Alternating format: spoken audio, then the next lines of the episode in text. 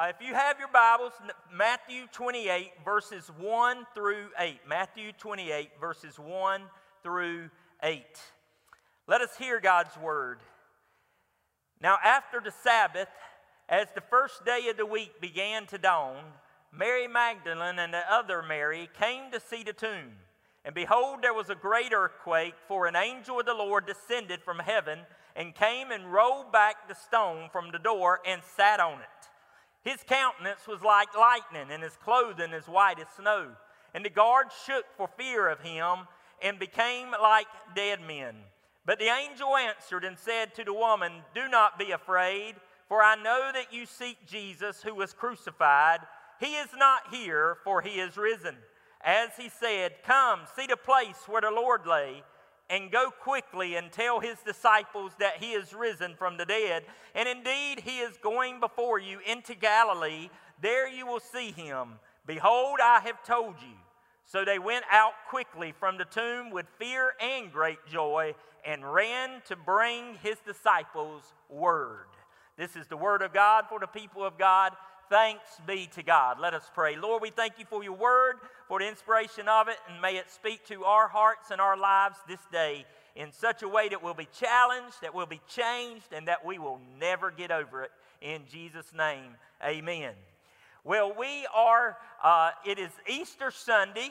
And I know that there are things, there, there are events in time that we look back and seem like they changed history forever. Even in America's history, even in the last hundred years, you can look back and uh, see things like the attack on Pearl Harbor that changed so much uh, about our foreign policy and things like that. We also saw 9 11 and the uh, terrorist attack of 9 11 and how it changed security in, in, in, a, in a real, in a different way and all. And so there's these events we can look back upon or read about, and it changes so many things. Now, there was a movie several years ago called The Butterfly Effect. Some of you may have seen with Ashton Kutcher in it, I think, and also the women probably all remember that one. But anyway, uh, but it was, he would go back in time, and as he changed one thing, it had a uh, chain reaction so that he would have to then go back and change something else. Now, a more familiar movie that you're probably familiar from is a movie from the 80s when all was right with the world. No, I'm just kidding. It wasn't, but it felt like it at the time. But, but this movie called Back to the Future. Y'all remember that movie, Back to the Future? And Marty McFly goes back into the 50s. He ends up sort of uh, messing up something with uh, his mother and father, future mother and father, as they were trying, uh, they were about to start dating at the school dance, and things got kind of messed up. And of course, that was affecting the future. And finally, at the school dance, George McFly, his future father, stands up to the bully whose name is Biff. I mean, that sounds like a bully's name, right? Biff. I hope nobody out there's name is Biff. But anyway, I'm sure you're a great person. Amen. But anyway, but but uh, I hope you are. But but the but he stands up to him. I'm not advocating violence here, but he gets one, and I mean, he cold cocks him there and knocks him out, and, and of course, and it just changes all of the future for the good. Well, folks, today we are celebrating a day, an event that changed the future forever. Now, this whole weekend changed the future for us in so many ways. It started with what we call Good Friday. It was good for us, but it was not very good for Jesus. In fact, it was a pretty dark Friday for Jesus. He had already, uh, he had already been beaten. He had already been uh, he had already been betrayed, he had already been spat upon, uh, he had already carried his cross, and with the help of Simon the Cyrenian, and then he has these large railroad type nails that are nailed in his uh, wrist and in his feet, and there he hangs and suffers and dies for each and every one of us. In fact, Isaiah prophesied it in Isaiah 53 4 and 5. Uh, hundreds of years before, Isaiah said this about it Surely he has borne our griefs and carried our sorrows, yet we esteemed him stricken, smitten by God, and afflicted. But he was wounded for our transgressions, he was bruised for our iniquities. The chastisement for our peace was upon him, and by his stripes we are healed. And so all of that was done by Jesus on the cross. We are forgiven. It is in our healing is in the atonement. All of that was made possible by Jesus dying on the cross. And it was a pretty bloody and a pretty bad day for Jesus. But thank the Lord, that is not the end of the story.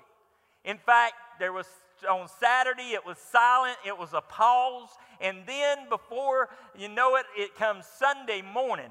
And look what the Bible says about Sunday morning, Matthew 28 1. Now, after the Sabbath, as the first day of the week began to dawn, Mary Magdalene and the other Mary came to see the tomb.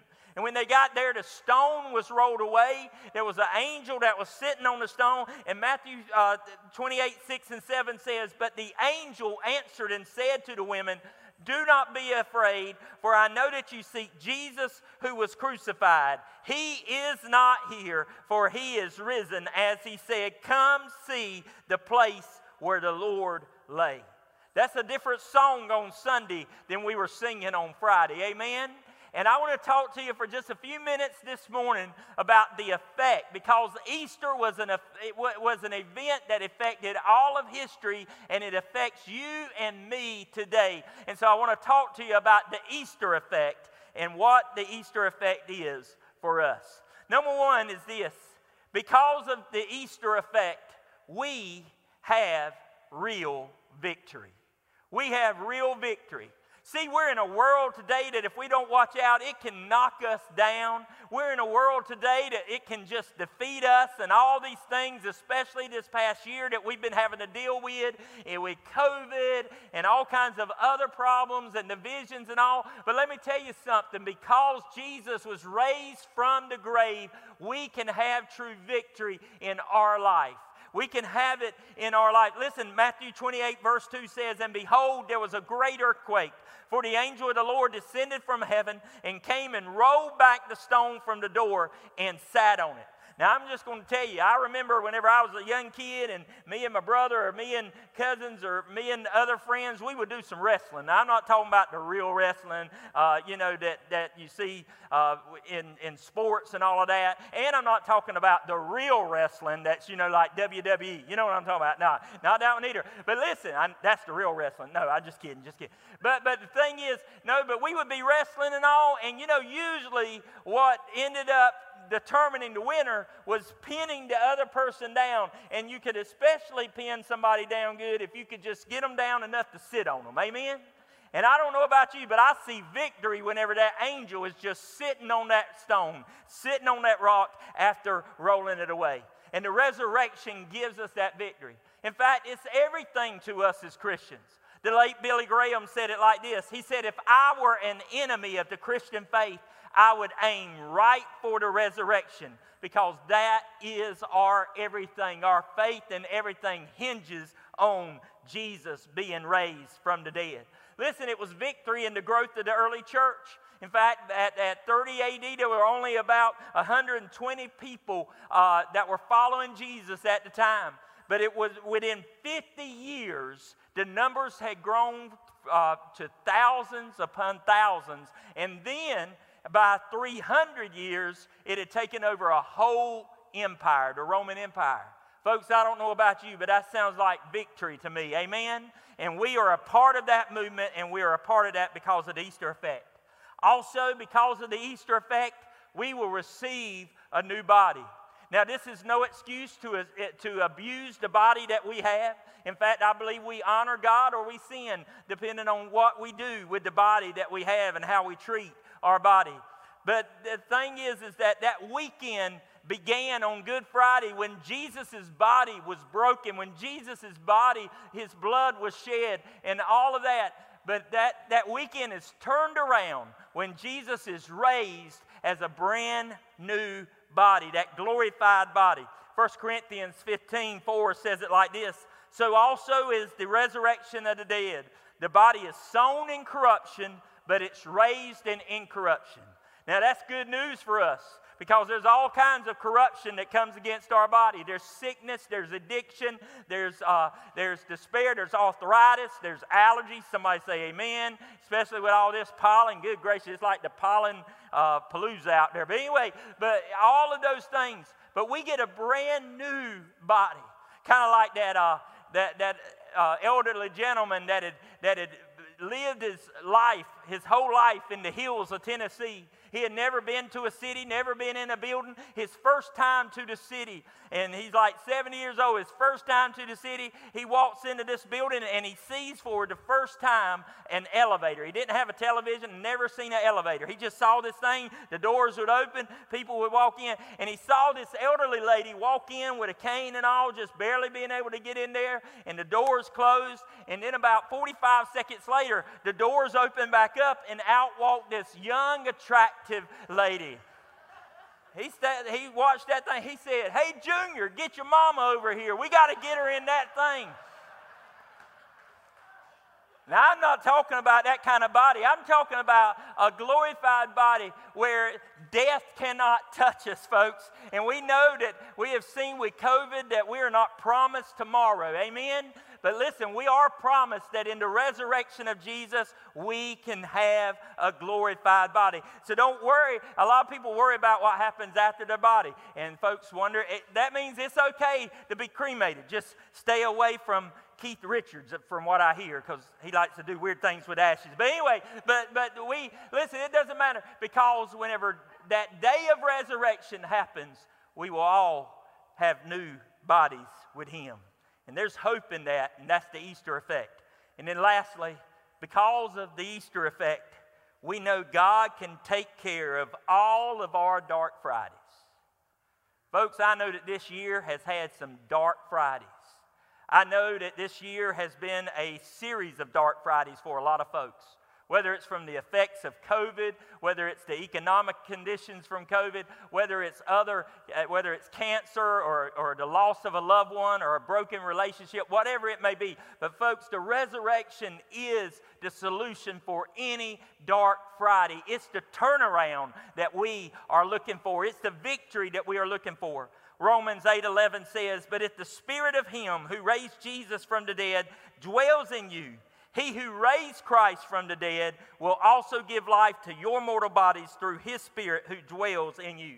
And that life that he's talking about is not only that life eternal in the sweet by and by, but it's that life for here and now that we are dealing with in the nasty now and now. It's for that life whenever life comes against us in such a way, his life, his abundant life, can take care of any dark Friday that we find ourselves coming upon. Amen? And that's the good news today. That's why we can say that we are living, we are an Easter people, and we're living in that way. There, there's a thing, some of you may have seen it on Facebook. Uh, M.L. Packard, I believe it, R.L. Packard, I believe it is, who is the African American preacher that, that did this. And, and I first heard about it was from uh, a pastor by the name of Tony Campolo. And he said that he was actually in kind of a preaching contest. And they would, you know, one of them would preach and then kind of do tag team and hand it off to the next guy and all. And Tony Campolo said, Man, I had preached my best sermon. And he said, and then I turned around and said, okay, it's your turn. And he said, and the other preacher, this older African American preacher, stood up and said, boy, watch the master. And he said, he started out really simple, starting softly, building in volume and intensity. He said, you know what? It's Friday. Jesus is arrested in the garden where he was praying. It's Friday.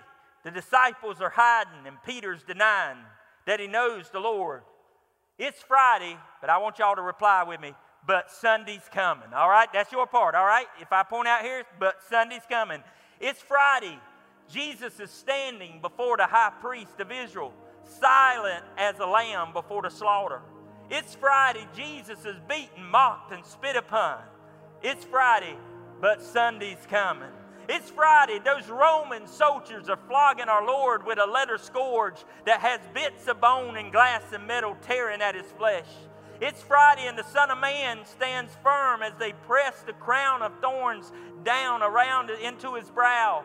It's Friday, seeing him walk into Calvary, the blood dripping from his body, see the cross crashing down on his back as he stumbles beneath the load. It's Friday, but Sunday's coming. It's Friday. Jesus is hanging on the cross, bloody and dying. It's Friday, and, uh, and the moment of Jesus' death, the veil of the temple that separates sinful man from holy God was torn from top to bottom because Sunday's coming. It's Friday. Jesus is hanging on a cross. Heaven is weeping and hell is partying. But that's Friday. And what they don't know is that Sunday's coming. And that's Friday now. That Friday 2,000 years ago when Jesus the Christ, the Lord of glory, the only begotten Son of God, the only perfect man, died on the cross of Calvary. Satan thought that he had won the victory.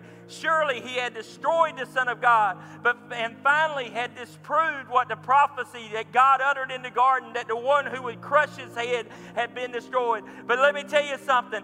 That was Friday, but Sunday's coming. Now it's Sunday. Today is Sunday, and it's just about to dawn on the first day of the week and it's Sunday, and the angel of the Lord is coming down out of heaven, rolling the stone away from the door the tomb. And yes, the angel of the Lord is sitting on that stone, and no longer is it the lamb that was silent before its slaughter, but now he is the resurrected lion of the tribe of Judah. It was Friday, but Sunday's coming. Sunday's here, and the crucified, resurrected Christ has defeated death, hell, sin, and the grave. It's the age of grace. God's grace poured out on all who would look to the crucified Lamb of Calvary.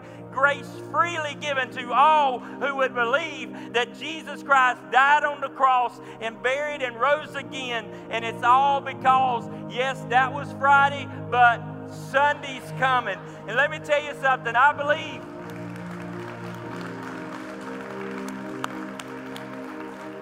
I don't know what dark Friday you've been in the midst of or that you that's been on in the midst of you, but let me tell you something. The good news is no matter where you've been, no matter what you've done, Sunday is here. Sunday is here, and it's time for us to step into it. Amen. Praise God.